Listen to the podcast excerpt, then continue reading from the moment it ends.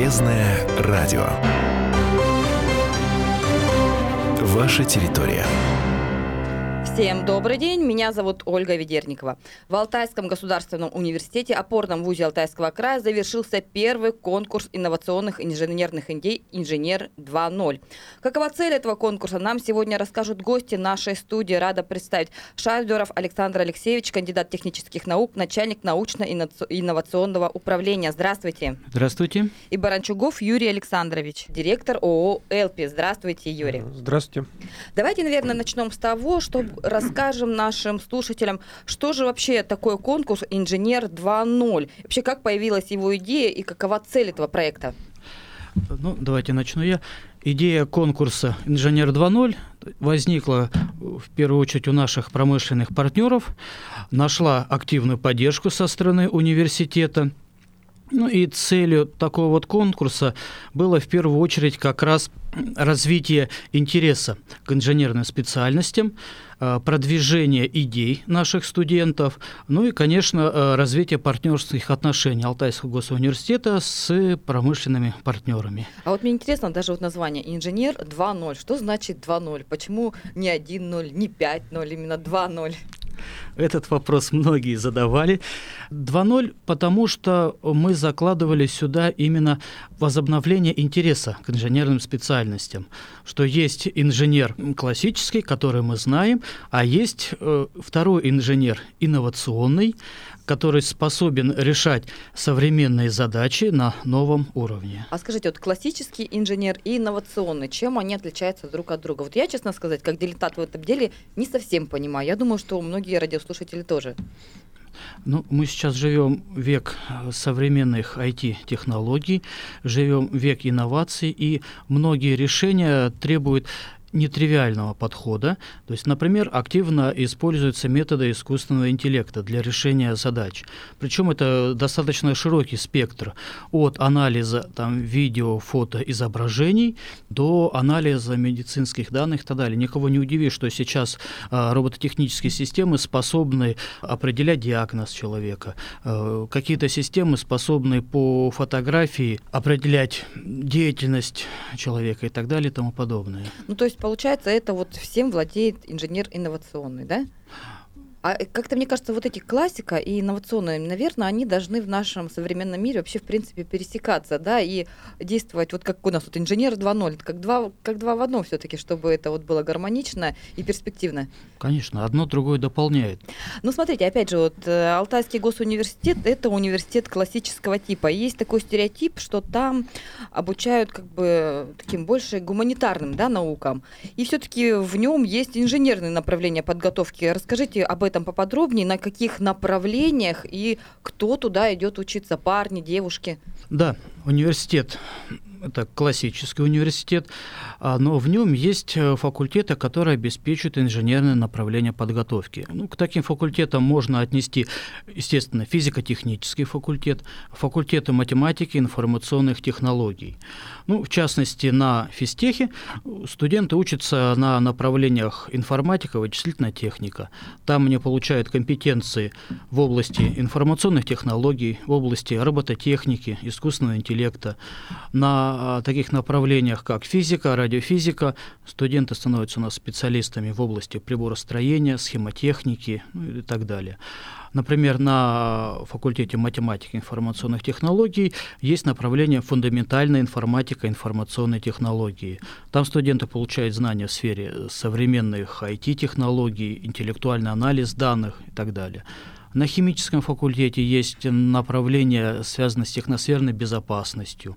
То есть поэтому у нас широкий спектр именно вот инженерных направлений. Ну вот совсем скоро ну, наступит ну, компания, да, приемная. Вообще конкурс, я так понимаю, достаточно большой, наверное, на такие специальности, потому что это специальности будущего, по большому счету, правильно? Ну, да. Вот. Ну, а насколько сложно поступить? Какими навыками, какими знаниями должен обладать абитуриент? Сейчас все поступают стандартно по результатам да, ЕГЭ. это понятно, что есть результаты ЕГЭ, но мне кажется, что учиться на вот таких точных науках, это все-таки нужно иметь определенную базовую подготовку, которую дает школа. И далеко не все школы могут ее дать. То есть любой же желающий школьник потом может успешно, например, учиться на этих факультетах и потом, например, а, представлять свои идеи вот на таких конкурсах э, инженерных идей, как инженер 2.0. Каждому ли это дано вообще в принципе? Ну, я считаю, что в таких вот инженерных специальностях э, может учиться практически каждый абитуриент.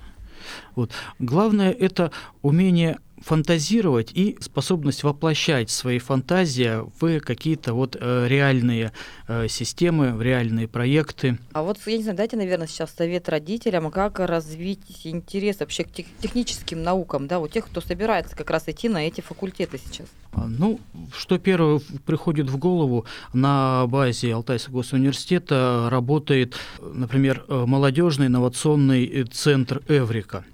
Да, я, кстати, слышала про этот центр, большая слава о нем идет, что там, насколько я знаю, занимаются ребятишки-школьники, да, приходят, им преподают э, ученые, да, университета, и потом они также делают какие-то свои изобретения, и проходят даже выставки. Мы не раз приходили на эти выставки, фотографировали, там на самом деле какие-то чудеса происходят. То какие-то роботы, то еще какие-то изобретения. Вот это, это про это речь, правильно? Да, да. Там как раз школьники занимаются в области биологии, физики, химии, информационных технологий.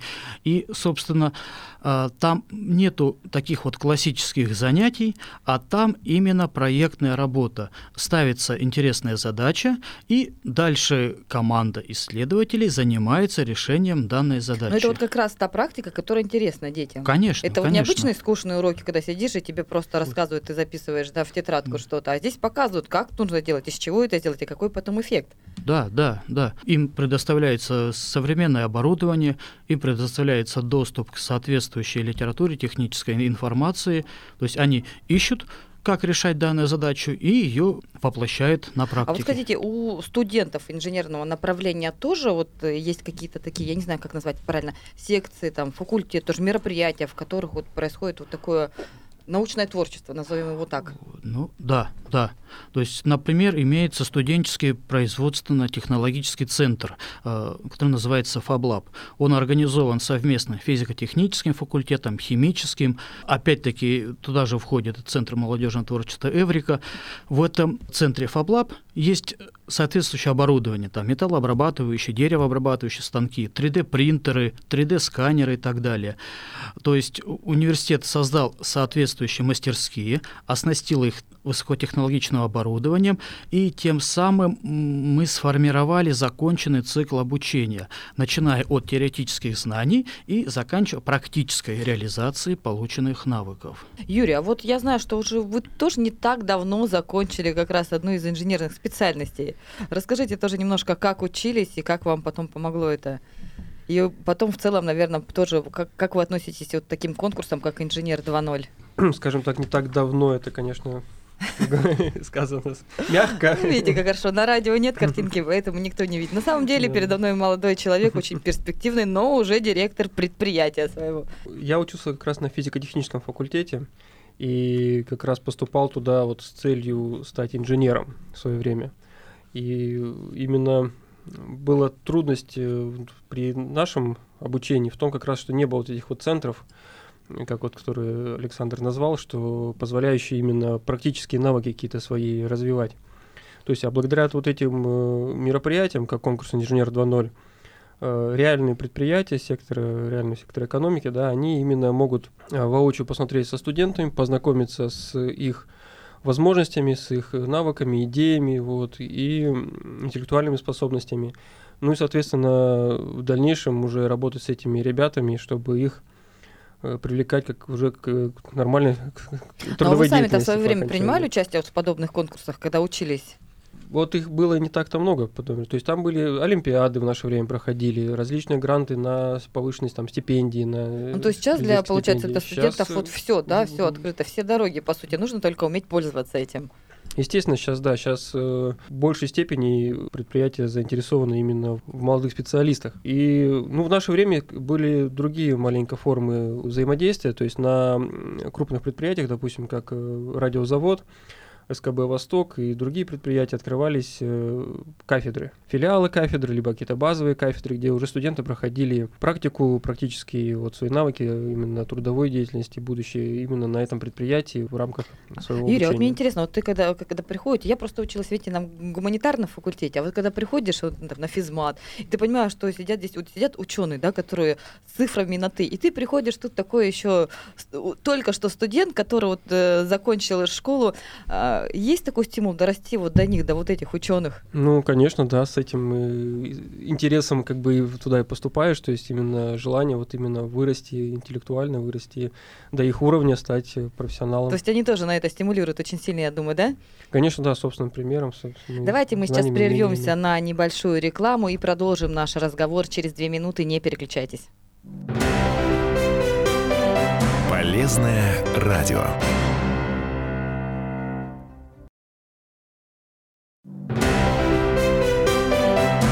Полезное радио. Ваша территория. И снова всем здравствуйте, меня зовут Ольга Ведерникова. И напомню, сегодня мы говорим о конкурсе инновационных инженерных идей «Инженер 2.0», который проводит Алтайский государственный университет, являющийся опорным вузом Алтайского края. О том, как проходит этот конкурс, для чего он нужен, сегодня рассказывают гости нашей студии Шайдуров Александр Алексеевич и Баранчугов Юрий Александрович. А, Александр Алексеевич, скажите, пожалуйста, а вот каков вообще эффект от конкурса инженерных идей? Вот первоначально, я так понимаю, была задумка задумка для того, чтобы студенты могли как-то реализоваться. А окончательное, что, что мы имеем? Ну, на мой взгляд, основной эффект вот от таких конкурсов – это, в первую очередь, поддержка интереса молодежи к инженерным специальностям. Ну, к тому же проведение таких конкурсов – это трудоустройство наших активных, целеустремленных студентов и как раз трудоустройство в активно развивающихся компаниях Алтайского края. Также по результатам конкурса лучшие студенты получили возможность стажировки на базе наших промышленных партнеров с дальнейшим трудоустройством в сфере высоких технологий. А, студенты познакомились с реальным высокотехнологичным производством, и у нас в конкурсе участвовали в основном студенты третьего курса, и многие определились с дальнейшим прохождением производственной практики и выполнения дипломных проектов. Слушайте, а до третьего курса же тоже есть практика, я так понимаю? Они же тоже ее где-то проходили? Да, у нас в Алтайском университете, конечно, э, достаточно большое количество практик. Есть учебная практика, есть производственная практика, научно-исследовательская, преддипломная практика и так далее. Если мы говорим э, про получение как раз вот компетенции в области инженерных знаний, в области реального применения себя в дальнейшем, то это в первую очередь производственная практика, где наши студенты работают на соответствующих должностях в организациях, выполняют все обязанности, то есть касательно тех должностей, на которые они устроились. И, соответственно, а, студенты заранее оповещаются о том, где можно практику пройти в рамках конкурса. Многие как раз познакомились с предприятиями, заинтересовались и в дальнейшем будут проходить практику и делать выпускные квалификационные работы уже вот на базе наших Вообще, какие интересные разработки предлагали студенты во время этого конкурса? Давайте приведем, наверное, сейчас конкретные прям примеры. А, ну, например, несколько проектов были посвящены интеллектуальному анализу визуальной информации. То есть, например, имеется ряд фотографий, нужно, а, чтобы программный либо программный аппаратный комплекс определил там участки кожи человека на фотографии. Либо имеются видеофрагменты, и, соответственно, информационная система смогла определить, чем занимается человек на этом видео, то есть определить род его деятельности. Либо играет в футбол, да, либо там то есть это автоматическая система какая-то, да? Конечно, конечно, угу. да, да, да. Это как раз вот такой вот интеллектуальный анализ. А вот скажите, а вот эта разработка, в частности, она где может быть использована? Для какой сферы? Она достаточно широко используется, опять-таки, э, в сфере той же самой видеофиксации, в сфере анализа деятельности человека. Данная э, система может использоваться, например, в той же самой медицине, то есть где идет, допустим, томографические снимки, анализ и так далее. Uh-huh. Собственно, а такие вот интеллектуальные системы, они способны работать практически везде, где э, работает человек. Потому что если взять э, абстрактного человека, он посмотрел на фотографию, и он сказал, что он там видит. А, соответственно, интеллектуальный, ну, искусственный интеллект тоже способен так сделать. Нужно только Мгм. правильно его обучить. Ну, понятно, здорово. Давайте еще какой-нибудь, приведите пример еще какое-нибудь изобретение. Ну, если мы говорим непосредственно а, про изобретение наших ст- студентов, то ну, у нас, наверное, каждый год возникают то есть, какие-либо такие вот интересные работы. Вот я, я помню, не так давно там была информационная си- система тендерного отбора в рамках электронного документа оборота. То есть она была специально разработана для предприятия агропромышленного комплекса. И это разрабатывали студенты именно, да, Э, получается? Да, да, да, да, да, да, да. То есть это как раз э, выпускные квалификационные работы по заказу предприятий. Мгм. Вот. А вот вообще, ну раз уже мы начали говорить, да, по заказу предприятия, как вообще внедряются научные разработки студентов э, вашего вуза на предприятиях? Понятно, вот здесь для тендеров. Э, Что еще, может быть, какие еще были заказы? Да, заказов-то много. э, Потому что мы же активно работаем с промышленным сектором, и наши выпускники работают практически во всех предприятиях Алтайского края. Как у нас э, некоторые сотрудники шутят, что над студентами Алтайского госуниверситета никогда не заходит солнце потому что наши выпускники работают на всех континентах. То есть, ну, если говорить применительно к внедрению научных разработок, например, э, для компании Сисорт разрабатывается система распознавания сигнала тактильного датчика робота-манипулятора. Вот. То есть, если человек пальцами тактильно может что-то ощутить и определить, что он делает, то вот э, был разработан такой вот датчик да, аппаратный. Например, для геофизического завода э, была разработана э, система контроля монтажа, допустим, с функцией изменения, измерения сопротивления изоляции. Там для бийского завода стеклопластиков там была разработана автоматизированная система определения профиля стеклопластиковых изделий. То есть и так Мгм, далее. Понятно. Вот. Вот, Юрий, а мне интересно, а вот на ваше пре- предприятие тоже студенты или, или вы, как вот бывший тогда еще студент, какие-то новые разработки привносили? Какую роль вообще играют студенты вот в научной деятельности предприятий? Ну, студенты, конечно же, активно участвуют во всяких раз, разработок, и на предприятиях, конечно, стараются тоже их применять, потому что смысл разработки в том, чтобы она действительно где-то в жизнь воплотилась. Получается, что студенты как таковые, то есть, конечно, свои разработки, они могут, ну, как бы частично да, внедрять в деятельность предпри- предприятия, потому что если предприятие работает, то это должно быть ответственно, должно быть квалифицировано, то есть разработка быть, и, соответственно, сотрудники предприятия, они должны проверить, да, что разработка действительно подходит им. В области радиоэлектроники, ну и в принципе электронных устройств, да, студенты частенько какие-нибудь устройства придумывают для предприятий, для по заказу фирм. И э, потом компаний. они реально используются. Да, они реально Потому что используются. иногда, знаете, вот, такое ну, есть впечатление, что проходят различные выставки, там реально клевые такие идеи, что-то придумано. И потом кажется, вот, вот это бы брать, да, воплощать, ну вот как-то все это уходит так в лету. А на самом деле получается, что предприятия потом берут эти изобретения где-то используют, да? А, Ну, вот, которые прямо берутся и используются в студенческой разработке, да, они чаще всего именно при работе предприятия, как таковой де- деятельность фирмы так используются. Допустим, не знаю, там какое-нибудь устройство там контроля, может быть, температуры или что-то еще, то есть, ну, на самом здании предприятие, допустим, может использоваться. А если же говорить о разработке, которая, допустим, пошла бы в серийное производство, именно как производственная разработка, то здесь э, студентам может не хватать квалификации в плане доработки его именно до серийного образца. Э, И в этом случае э, студенческая разработка, она будет не явно как бы присутствовать вот в каком-то изделии, да, она будет как бы, ну, частично вот э, какую-то часть этого изделия выполнять. То есть, а уже дальше доведение до там, промышленного образца, до серийного образца и там уже непосредственно производство уже доводится на предприятии уже силами специалистов. Вот. Но чаще всего, что студенты, которые разрабатывают что-то в таком роде для предприятий, идут туда и работают же, и эти же свои же разработки дальше продолжают развивать. То есть Ну, такое кстати, да, цепочка бывает. не прерывается. Учился в университете, сходил на практику, э, дальше пошел работать на это предприятие, все работаешь над каким-то своим проектом, да, который воплощается в жизнь. Получается, Ну, да, со студенческой скамьи и дальше заканчивая вот э, где-то действительно на производстве. А вот смотрите, интересно, часто говорят, что вот современные студенты это поколение, которое воспитанное гаджетами, да, что у них клиптовое мышление и так далее. Вот как вы думаете, среди них есть ли гении, которые могут действительно построить новые автомобили, построить ракеты, самолеты? Есть ли вот свои ползуновые, ломоносовые? Ну, вообще, конечно, я не вижу ничего плохого в том, что поколение воспитано гаджетами, если как таковое просто как фразу такую произнести. Потому что, ну, не знаю, ну мы там в свое время воспитаны были телевизором, допустим, там, с магнитофоном. Вот. Ну, при этом мы, как телевизор, магнитофон, но при этом больше читали книг, да, ну, хотя бы в бумажном носителе, так скажем.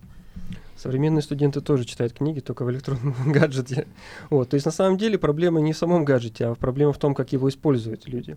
А если же, конечно, это полностью растворение в социальных сетях, там, просмотра видео там, и развлекательного контента, да, то, конечно, в этом пользы никакой нет для развития интеллектуальных способностей любого человека, не только студента. Uh-huh. Вот. А если же говорить о том, что гаджет используется именно как инструмент для своей деятельности, для своей работы, да, для своего существования, то, конечно, это даже в плюс, и это хорошо, потому что современные студенты как раз могут уже на современном уровне работать с новыми инструментами. У нас остается а, минуточка. Александр Алексеевич, скажите, пожалуйста, ну вот вы воспитываете студентов, вы с ними работаете, есть там уникумы? Конечно, есть. То есть, если вспомнить мой родной физико-технический факультет, ну, на память мне приходит, допустим, Яков Филин, э, он сейчас учится в магистратуре, разработал систему обнаружения голосовых подделок, то есть, которая сейчас активно применяется. А Маликов Владимир, он э, разработал и реализовал прибор, э, физический прибор, вихретоковый преобразователь. С его помощью можно осуществлять контроль качества различных проводящих материалов. Давайте сейчас мы прервемся на выпуск выпуск новостей и продолжим. Вот расскажите дальше, какие у вас еще уникальные студенты есть. Хорошо. Не переключайтесь. Полезное радио.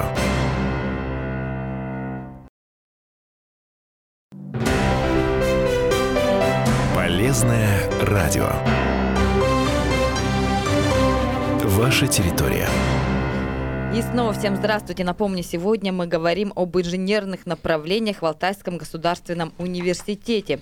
Э, недавно там прошел конкурс инновационных инженерных идей «Инженер 2.0», на котором студенты представили свои интересные разработки. И вот мы уже приступили говорить о том, вообще, какие же уникумы, да, современные Ползуновы, Ломоносовы и так далее учатся в наших вузах. Александр Алексеевич, расскажите, вот вы начали перечислять, кто еще, кто, что изобретают наши студенты? Про физиков я немного рассказал. Дальше я уже вначале говорил, что наши студенты работают в научно-исследовательских работах, в хвостговорах. То есть, например, вот у нас есть российско-американский противораковый центр, который занимается ранней диагностикой. То есть, и вот в качестве такого вот а, молодого участника у нас есть вот студент Анисимов Данил, вот он разрабатывает а, вместе с сотрудниками вот, противоракового центра методику ранней диагностики вот, онкологических заболеваний на основе технологий биочип типов. Вот вроде бы казалось бы, да, медицина и здесь инженерные, а вот все-таки взаимосвязь, да, такая прямая получается. Да, потому что мы учим студентов, что ничего невозможного нету. Главное правильно поставить задачу и определить пути решения.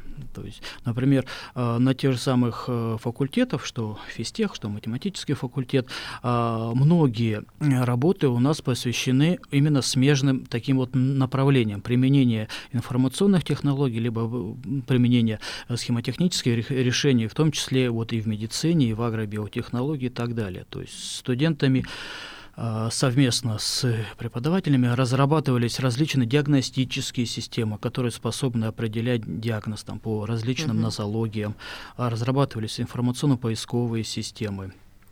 То есть тут можно достаточно долго перечислять то есть я так полагаю, что в каждом деканате есть просто такой вот красный уголок, где выложены достижения студентов, которыми факультеты заслуженно гордятся. Понятно. Вот э, уже послушали мы, что действительно есть уникальные студенты со своими разработками, да, которые уже прославились на самом деле не только на Алтайский край, я думаю, на всю страну.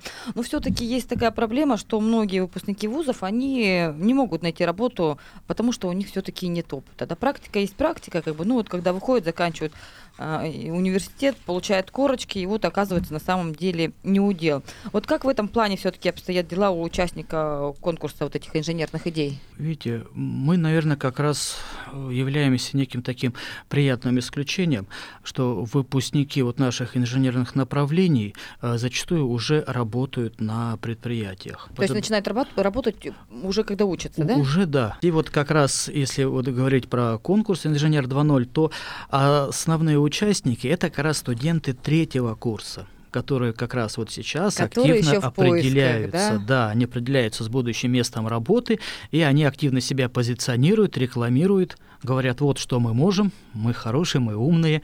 Ну вот вы смотрите, говорите, что уже старший факультет, там четвертый, пятый, да, факультет, ой, факультет, что они уже трудоустроены, и им уже, в принципе-то, нет интереса, наверное, участвовать в подобных конкурсах, потому что а, у них уже есть рабочее место, у них есть уже определенная зарплата, вот, и определенный, наверное, имидж в этой сфере, правильно? Поэтому получается, что рынок труда, он становится в нашем современном обществе рынком кандидата, да, а не работодателя.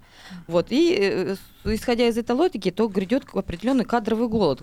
Сколько нужно времени, чтобы вырастить такого грамотного, квалифицированного специалиста? Ну, на мой взгляд, 6 лет. 6 лет. То ну, есть, посмотрите, проходит да. 3 года, и они уже все работают, они уже специалисты, получается, у вас. Ну, всегда же нужно стремиться э, к идеалу.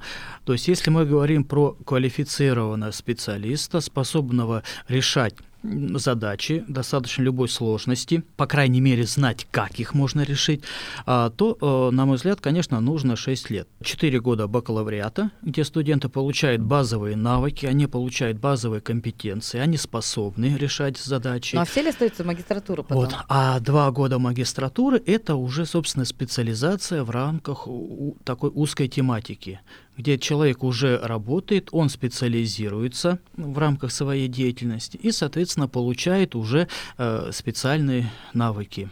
То есть и выходит э, специалистом, которого готовы с руками отрывать в различные предприятия.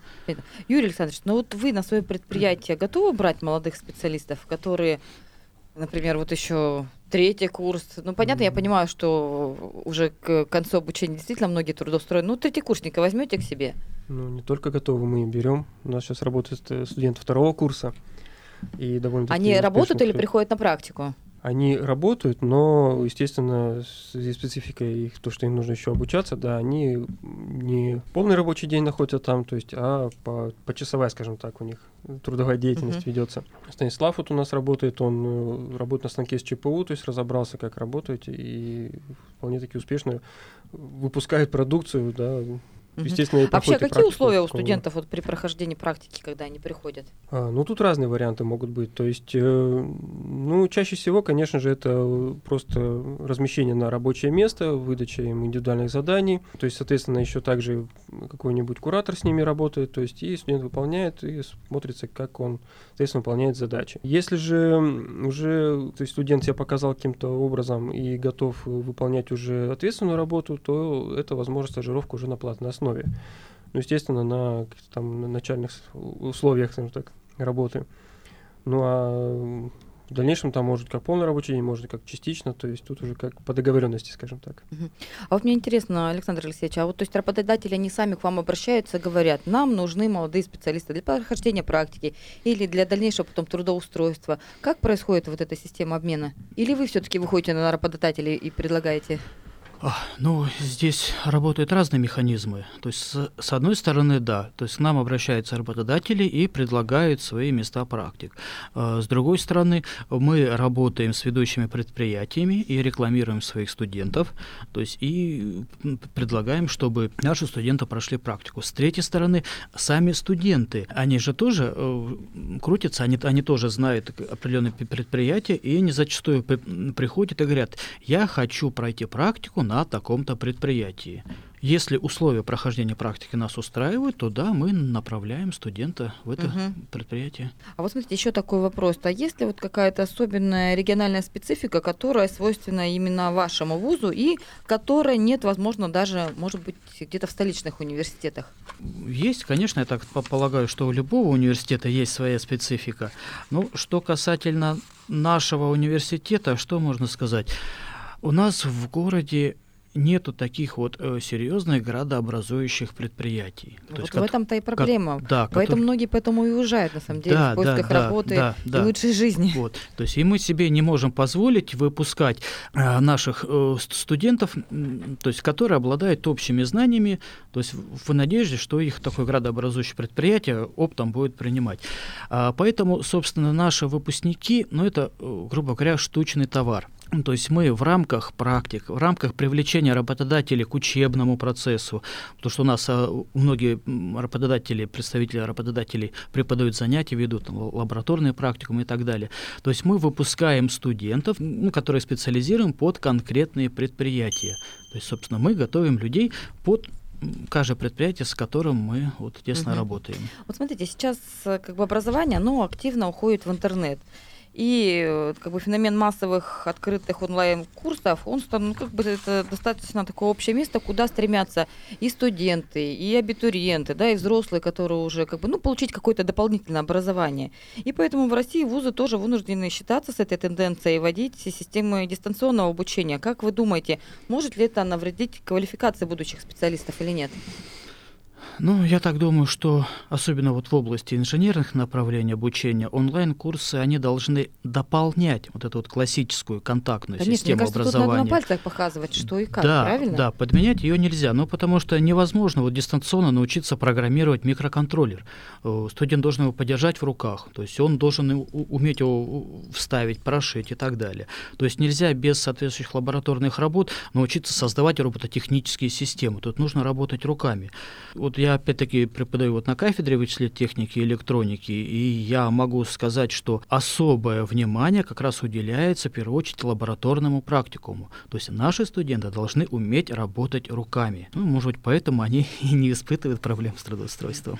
Ну вот получается, для того, чтобы стать грамотным специалистом, чтобы научиться работать руками, чтобы понять всю суть инженерных специальностей, наверное, все-таки надо идти и учиться у настоящих профессионалов, и которых, я думаю, в вашем вузе предостаточно. И вот Юрий, да, как выпускник, я вижу, что добился очень многого в жизни и является одним из таких основных примеров. У нас время нашего эфира, к сожалению, подходит к концу. Спасибо большое, что пришли. Я желаю вам вам удачи, хороших студентов, грамотных, талантливых, которые будут выводить вас на новый уровень. А вам процветания, наверное, дальше на вашем предприятии. Всего самого доброго. Спасибо. Спасибо, Спасибо большое. Полезное радио.